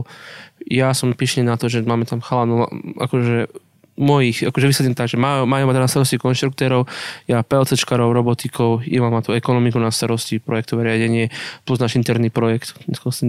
A ja som nadšený s tým, že ja mám chalanov, ja som si ego svoje nechal doma a počúvam ich. A môžeme byť vďační za niektorých chalanov. Nutia nás rozmýšľať ináč, nutia nás štandardizovať, nutia nás do tých aby sme to špecifikovali viac. Nutia nás do týchto vecí, ukazujú nám tie chyby a to som ja spokojný. Keď už hovoríte o ľuďoch, na ktorých sa môžete spolahnuť, kedy nastal moment e, vo vašej firme, keď ste zamestnali prvého človeka? To bol, my sme v podstate teda začínali e, ten júl, august 2017 a, a január 2018 sme v podstate prijali, prvá, prijali prvého človeka. To bol v podstate na pozíciu konštruktér a ten je vlastne dodnes s nami a rieši momentálne, teda pre, prešiel si tou konštrukciou, vie, čo dokážeme, vie, vie v podstate, čo sme schopní a momentálne teda na pozícii sales, takže to je tiež obrovská výhoda, že vlastne je to človek, ktorý nepredáva nemožné veci, hej, takže Čiže využili ste jeho skúsenosti s konštrukciou e, tým, že dnes dokáže to aj predať dobre zákazníkom, hej? aj rozmýšľal trošku, keď už tomu zákazníkovi rozmýšľal nad tým, že aké riešenie. Potom druhý bol konštruktér a to už ako elitný konštruktér. To bol asi taký, taký zlomový moment, keď sa tak bavíme vždy o tom, lebo to bol, ten prvý zamestnanec bol ešte kvázi mladý človek, nemal žiadne záväzky, ale náš, náš druhý človek bol taký zlomový v podstate, lebo to bol chalanisko, ktorý mal už hypotéku, mal manželku, alebo v tých časoch ešte asi nemanželku. Ale jednoducho bol, mal už na krku nejaké veci a bolo to celkom zodpovednosť a vtedy sme asi pocítili, že OK, že už teraz teraz to je niečo, čiže asi to bol prvý point, kedy proste, že chlapí tak už prituhuje. Že treba, aby to bolo schopné, schopné. Začínate živiť aj iných ľudí, iné rodiny, je tam zodpovednosť za tým. By som povedal, že väčšina, alebo väčšina prijatých ľudí je cez z našich zamestnancov, čiže dávajú dobré referencie a z bývalých firiem v podstate, čo majú, čo majú známych, tak ich odporúčajú. Takže to je vysoké percento ľudí, ktorých príjmame, no a a teraz momentálne riešime ešte ďalšiu vec a to je v podstate profesia, hej, čiže na profesii separácia životopisov a mm, potom pohovorujeme. A vlastne, prví, vlastne tí prví ľudia vlastne boli poznámo, že znám, vedeli sme o nich už dlhšie, alebo poznali sme ich, vlastne boli naši spolužiaci alebo kamaráti. Čiže sú to doporučenia. Robíte v rámci nejakých pohovorov aj nejaké špeciálne postupy, že si tých ľudí preveríte, dávate im skúšobné doby, ako to funguje tak, aby, aby boli aj oni spokojní, aj vy? No podmienkou je, že musí dobre chlastať. to, je, to je stále podmienkou, ale nie. Uh, pohovory u nás, nie je to nič formálne. Proste potrebujeme od človeka, aby bol schopný, aby vedel reagovať, aby sadol do týmu, ale je to žiadne IBM pohovory, kde sa formálne jednoducho tvárime a všetko, takže častokrát častokrát si hovoríme, že donesol vôbec životopis a takéto veci po pohovore, ale Takže žiadne otázky typu, že kde sa vidíte za 5 rokov. Vôbec, hej? absolútne. Toto, toto Nie, pre Boha. Toto keby povedal, a tak ja... Akože zopár sme tak skúšali, ale není v tom nejaký extrémny význam. Na, nás to nevyplatí. My sme taká, neviem, naša atmosféra vo firme je taká iná.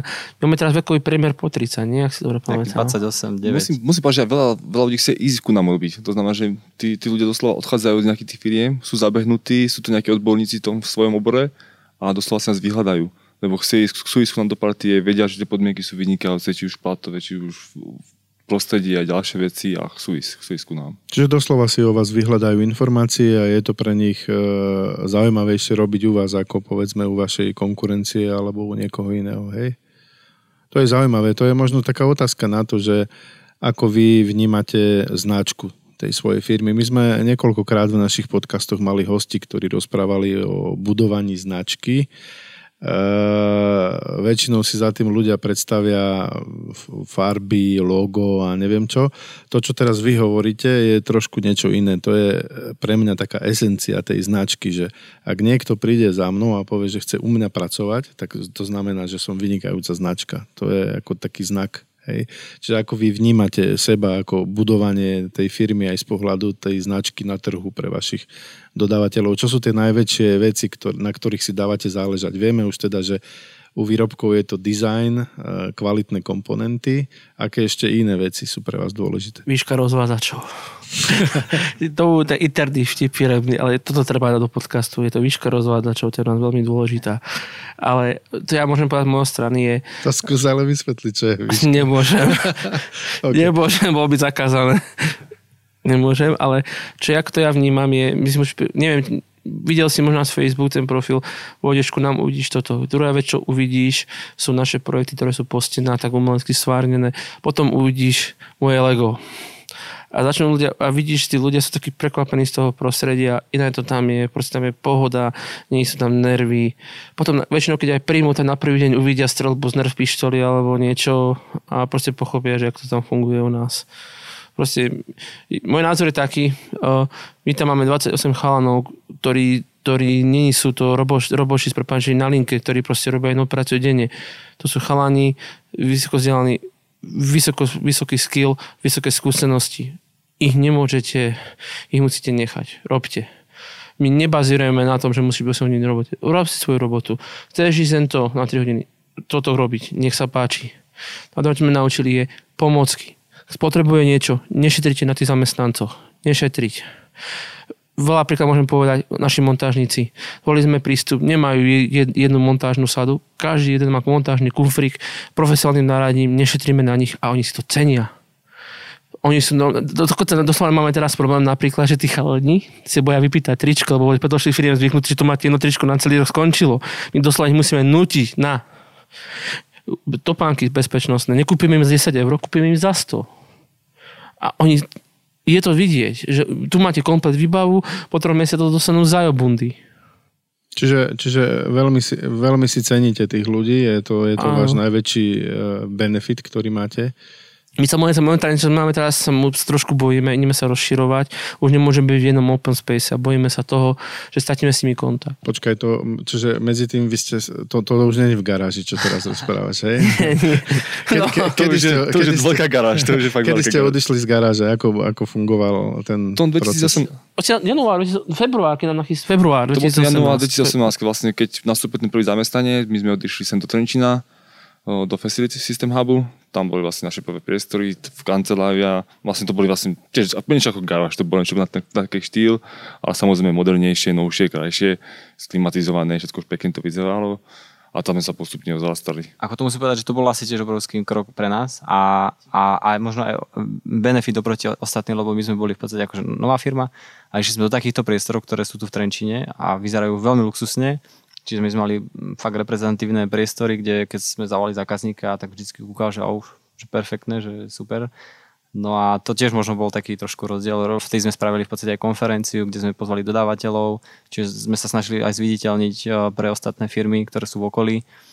Čiže to takisto bolo možno jedným takým z tých kľúčových. A veľakrát sme aj komunikovali s dodávateľmi, hej, veľa informácií sa dostane od dodávateľov aj Takže tam bol tiež v podstate, myslím si, že celkom. Čiže e, na tomto nešetrite, nepresťahovali ste sa do nejakej plechovej haly mimo Trenčín, ale išli, išli ste do nejakej modernej, vybudovanej uh, Facility Hub? Facility ne... System Hub, ale tam sme boli, tam sme boli nejaký rok, hej, čiže potom nám to bolo už malé uh-huh. a v tých časoch ešte v podstate riešil majiteľ toho hubu, že bude pristavovať, tak uh, bohužiaľ sa to neuskutočnilo, tak sme už proste sme limitovaní priestorom tak sme išli potom, je tu v Trenčine fakt nevýhoda, že je tu veľmi málo takýchto priestorov, kde by sa aj nové firmy mohli nejakým spôsobom rozvíjať.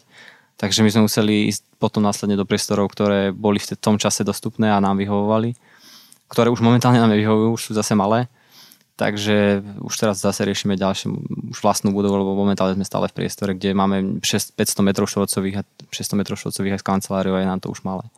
Čiže e, normálne rozmýšľate o tom, že by ste zainvestovali do vlastnej budovy v zmysle, že si kúpite niečo, čo vám bude vystačovať na nejaké obdobie? Zmysle v tom, že kúpime nejaký pozemok, začne postupne klasickým a, a následne územné povolenie a ďalšie veci a výstava. Čiže chcete si normálne postaviť vlastnú ako keby výrobnú halu, hej, tu niekde v Trenčine. Tak, tak aj s tým, že bude, zase to bude unikátny priestor si myslím, ale myslíme aj tak, že tá vízia firmy je tak, že postupne kúpiť aj tie stroje, aj tú výrobu si nás on orientovať, ale to je do budúcna.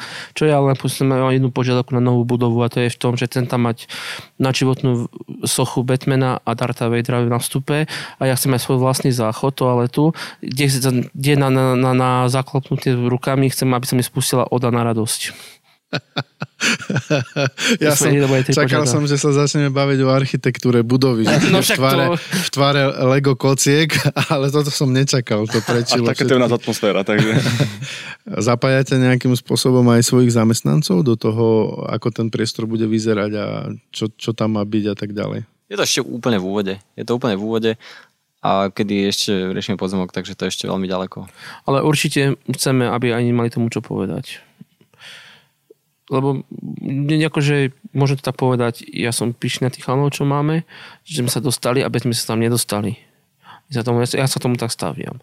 A aj dosť berem, oni si majú veľakrát, a veľakrát si aj povedia.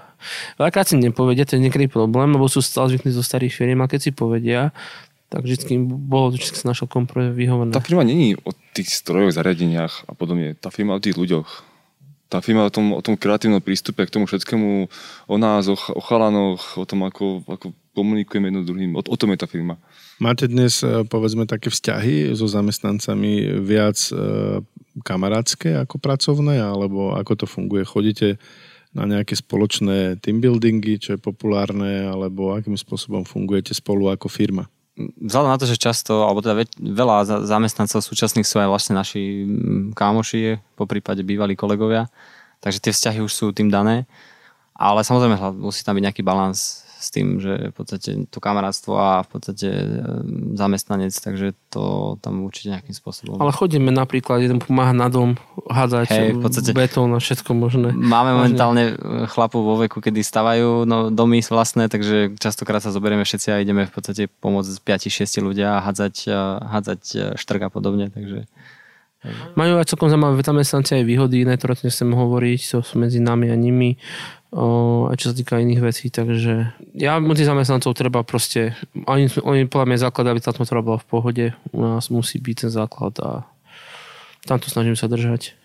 Dobre, ja, ja teraz ešte premostím e, do trošku inej témy, ale súvisí to tiež s ľuďmi. E, ja som sa vás na začiatku pýtal, že kto z vás je CEO, e, ako riadite tú firmu. E, ste traja, e, robíte to spoločne, ako robíte rozhodnutia, máte to nejak podelené?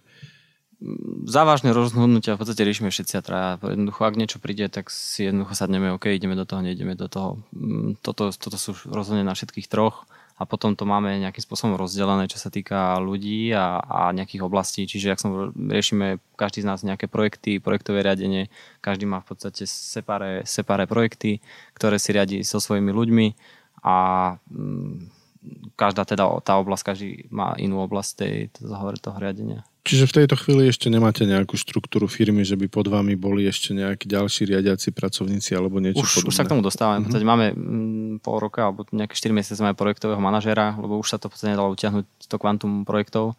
Takže projektový manažer hlavne dohliada na termíny a tak ďalej. A mm, je tam v podstate salesák, ktorý mm, hľadá už teda biznis a ostatné sú teda tie pozície, alebo tie ostatné pozície sú na jednej úrovni. Ja sa ešte spýtam k tomu riadeniu firmy na jednu vec, ako to robíte. V podstate vyrobiť nejaký stroj, naprogramovať ho, otestovať a odovzdať je z môjho pohľadu ako keby niečo podobné, ako keby ste vyrábali software. Akurát je tam tá materiálová časť navyše, ktorá je asi veľmi komplikovaná, ja do toho nevidím.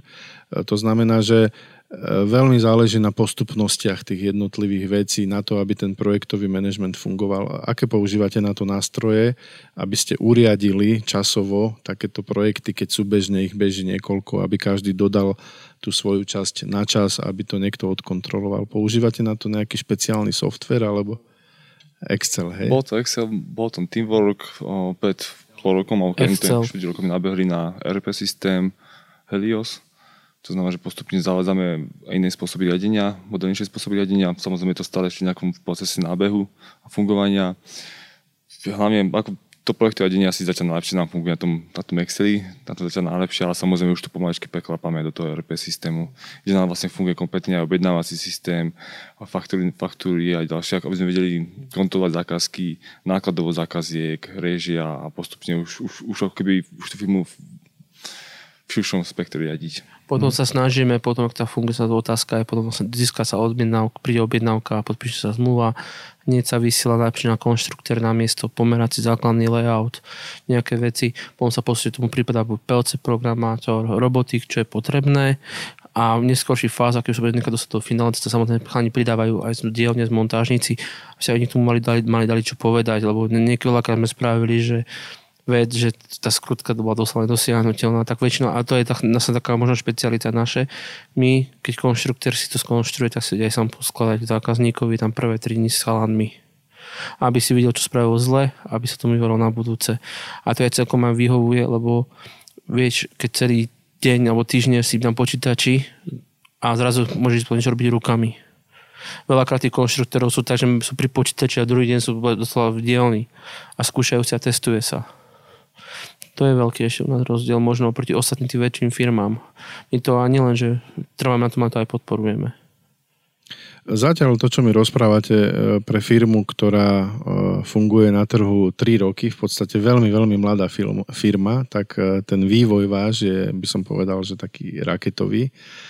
Koľko, keď ste hovorili, že pri tej prvej zákazke sa vám stalo, že ste 3 dni nespali, koľko času dnes tej firme svojho venujete? Ke, ke, keby ste každý za seba vedeli povedať, že, že ako na to pozeráte dnes po mm, troch rokoch. To by sa trebalo pýtať mojej manželky, ale, ale je, to, je to dosť. Je to dosť. Mm, hlavne mm, po, do konca minulého roku toho, toho bolo veľmi veľa. A kedy sme ešte vlastne nemali, nemali tých ľudí, ktorí máme teraz, tak veľa vecí sme v podstate riešili my, čo už bolo... Teraz, keď sa spätne na to pozerám, tak toho bolo fakt veľa. Ale keď časovo to vezmeme tak ráno od 8 do 5, úplne klasika, minimálne, hej. Čiže potom do 6, do pol 7. To musím Mači povedať ešte, že Štefana sme neboli v robote. To bol vlastne ešte posledný rok, sme boli na Štefana, takže to bolo 26. decembra. To bolo, ja som nebol to bolo každá to, že koľko tomu človek venuje, boli sme u zákazníka. Ja som bol u zákazníka, no. Mohli sme tam všetci. To boli Vianoce, no. My si to všetci schytali tej Vianoce od našich polovičiek. A... Aj tieto Vianoce boli fakt, lebo sme mali odozdávku troch veľkých projektov a to boli ťažké Vianoce tieto. To, bolo... to, to robíte roboty pod stromček, alebo čo? Podobne niečo. No, a, a potom ešte podľa zákona si konateľ, takže 24 hodín denne, 7 dní týždni si konateľ, takže tak to je pravda. Jasne, ako, ako častokrát víkendy pre nás nie sú víkendy. Hej, sobota, nedela a ide sa. To... Dobre. To si, to si musí človek uvedomiť, keď začína podnikať, onom, onom je to dosť veľa času, aj to v tých víkendoch, je to, človek sa tomu to musí venovať. Jednoducho musí to, musí to je záľuba troška. Presne, tak, to je na to, že, že my to neberiem ako jasné, nie, nie je to povinnosť, takže my v tej robote radi trávime ten čas, takže to je, to je na tom aj možno tá nevýhoda, že by sme tam proste ani si človek nevedomí, koľko je hodina, že ej, asi by som mal ísť domov, lebo doma ma niekto čaká. No to som aj ja rád, že mám tú priateľku, lebo by som tam asi stanoval. Ja momentálne ma to tam baví fakt všetko, ale No samozrejme do budúcna určite, e, keď sa budete tomu venovať a budete rásť, tak budete musieť rozmýšľať, ako tieto svoje zdroje ľudské rozdeliť medzi robotu a súkromný život a možno, že ďalšie projekty. Ja by som sa chcel vás ešte spýtať, že možno trošku na budúcnosť. E, čo je také zaujímavé, čo chystáte do budúcna? Nejaké vaše nové projekty, súkromné projekty? Ako, ako to vidíte najbližších 5 rokov.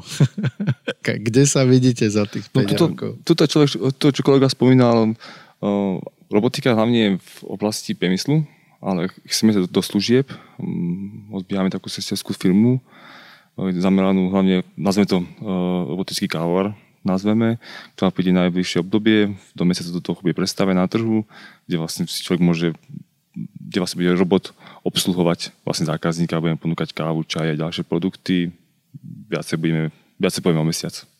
Čiže to je normálne separátna sesterská firma, kde vy vyvíjate robota uh, Vyvíjame v oblasti služieb. Tá kompletné zariadenie v oblasti služieb, aj s aplikáciou, so všetkým už, už také, aby to, aby to bolo pre, pre konečného zákazníka. Budem si to vedieť kúpiť ja ako súkromná osoba domov? aj pre teba. Dobre, čiže o dva mesiace to budete nejakým spôsobom tak, promovať? O dva mesiace. Do dvoch mesiacov. Čiže keď dnes máme začiatok augusta, tak niekedy v oktobri môžem čakať, že na trhu bude skvelá novinka. Bude to všade v televízii, na Facebookoch, v rozhlase. Ach, či v televízii, na to, určite. Či v televízii to neviem, to je, to, to, to je dlhá záležitosť, ale minimálne internety. Dobre, asi Facebook, nechcete, Instagram a tak ďalej. Asi nechcete viac prezradiť o tom projekte. V každom prípade e, dáme linku do e, poznámok e, pod podcastom, linku na vašu firmu aj na vaše sociálne siete, takže ľudia, pokiaľ ich to zaujíma, si to môže potom vyhľadať. A čo ale ešte ďalšie vaše plány? A, a aké máte predstavy o tom, že teda ako sa to bude vyvíjať? Alebo inak sa ešte spýtam teraz, v tomto období samozrejme sme v čase, kedy veľa podnikov zasiahla kríza, Eh, ovplyvnilo to nejak vás alebo rozmýšľanie o budúcnosti? Zatiaľ, mm, čo sa týka nejakého ovplyvnenia, tak eh, trošku nás to spomalilo, ale nehovorím, že zastavilo. Mohli sme byť zase o niečo ďalej, ale niektoré projekty jednoducho boli hlavne automotív zastavené. A čo sa týka eh, budúcnosti, mm, jednoducho rozvoj, rozvoj firmy, v podstate zveľaďovať ju a dostať sa na vyššiu úroveň určite rozvíjať, rozvíjať a pokračovať v tom, čo máme perfektne rozbehnuté. Tak by som to doplnil možno, že aktuálne sme na slovenskom trhu, môžeme sa pozrieť na aj po iných trhoch, bajme sa Česko, Nemecko, Rakúsko, okolité krajiny, kde sa povie tá cena automatizácie je o mnoho vyššia ako na Slovensku, sú tam viacej možností a ďalšie možnosti. Takže chcete sa zamerať aj na zahraničný trh. Ivan, ty povedz aj v číslach. Nevieš povedať, aké plánujete rast, obraty? prezrať. No, no na tento rok tam sa bavíme o tých 2,5 miliónov sa bavíme, tam to ste očakávania v tých ďalších rokoch, ťažko povedať momentálne. Dá sa povedať, že zakontrolované zákazky máme do konca roka, začiatok budúceho roka. Ten budúci rok by som, neviem, koľko chlapí by sme mohli dať. 4 milióny. 4 milióny dáme? 4,5. Tak Tak to 4,5. popravím, my už máme 2,5 istý. Takto tento rok už je istý a kontrakty tak do marca to tak vychádza, že do marca a apríla sme vypredaní, akože seriózne. Ako že momentálne, keď sa tak dívame na blízku budúcnosť, to znamená budúci rok, tak budeme limitovaní asi tým priestorom. Hej. Čiže tam jednoducho už toho viacej nenapcháme, čiže uvidíme, kde nás to zastaví priestor. A či ak s tým potom budeme narábať, lebo zastaviť určite nechceme, tak to uvidíme. Že Ja sa, ja sa pýtam na tie obraty, ale možno, že by som mal položiť aj otázku, že ako to vyzerá ešte s nákladmi u vás. E, predpokladám, že veľa e, nákladov zožerujú materiály, hej, čiže asi pravdepodobne musíte mať aj nejakú rezervu. Uvažujete prípadne do budúcna aj o nejakom investorovi? Budete potrebovať viac peňazí na svoj rozvoj? zatiaľ investor určite nie. Ako, ne, nevyžaduje to situácia a myslím si, že chceme to potiahnuť v tom systéme, akom fungujeme momentálne. A môžem to povedať jednu vec, chalani, my sa zabudli, že na, naš, naša najkonzervatívne- najkonzervatívnejšia banka nám dala, nám vlastne ten líz, prelizovala jedno zariadenie. My nevieme, ako doteraz sa to podarilo.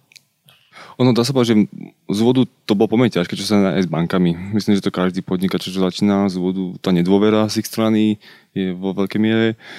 Nám sa z vodu podarilo to prvé zariadenie nejakým spôsobom preleasingovať. Následne po odovzdaní banka mala dôveru v nás, takže dala nám keby peniaze, tie materiálne náklady, čo nám to vznikli, nám prefinancovala, takže mali mať ďalší kapitál na ďalšie investovanie, na ďalší rast.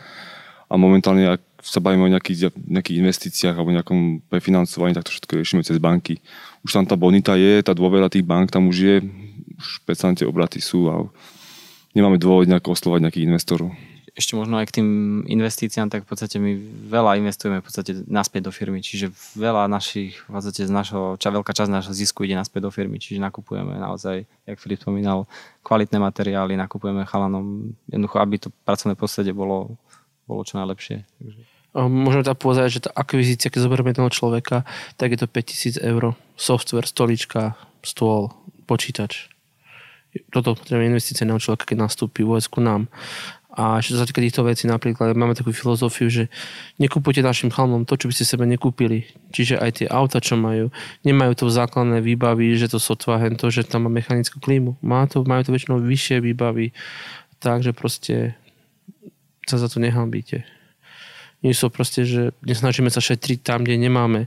Lebo vieme o, jednej konkurencii, že ktorá proste to slova odtiaľ prišli chalani riešila to, že ha, zobral si doslova, že tri skrutky navyše a potom riešil len pol dňa to, vypísanie papierov a vysvetľovanie prečo a tri skrutky naspäť do skladu, že si vybral zle. Ale to, že za software platil ten istý, platil 10 násobne viac, toho netrklo. Rozumiete, proste riešil centové položky, keď tam ukázali mu tisíce. To je...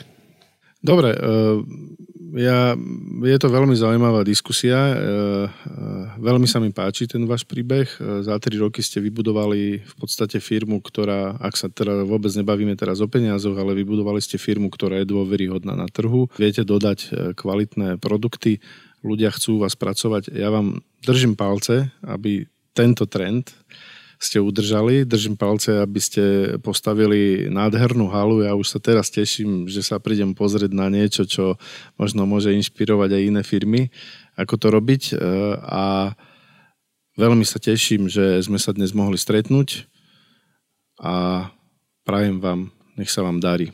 Ďakujem veľmi pekne.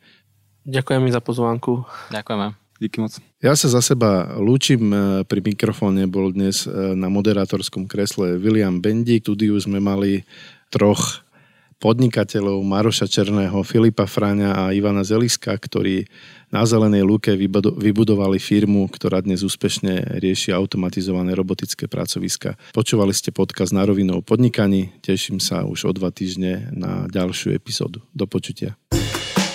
Počúvali ste na rovinu o podnikaní. Dvojtýždenný podcast spoločnosti ProSite Slovensko. Podcast na rovinu o podnikaní nájdete vo vašich mobilných podcastových aplikáciách alebo na streamovacej službe Spotify, ale aj na webe www.narovinu.online. Dnešná epizóda vznikla s podporou ProSite Academy, vzdelávacej platformy spoločnosti ProSite Slovensko. Strich a produkciu zabezpečila spoločnosť Button Media. Do počutia o dva týždne.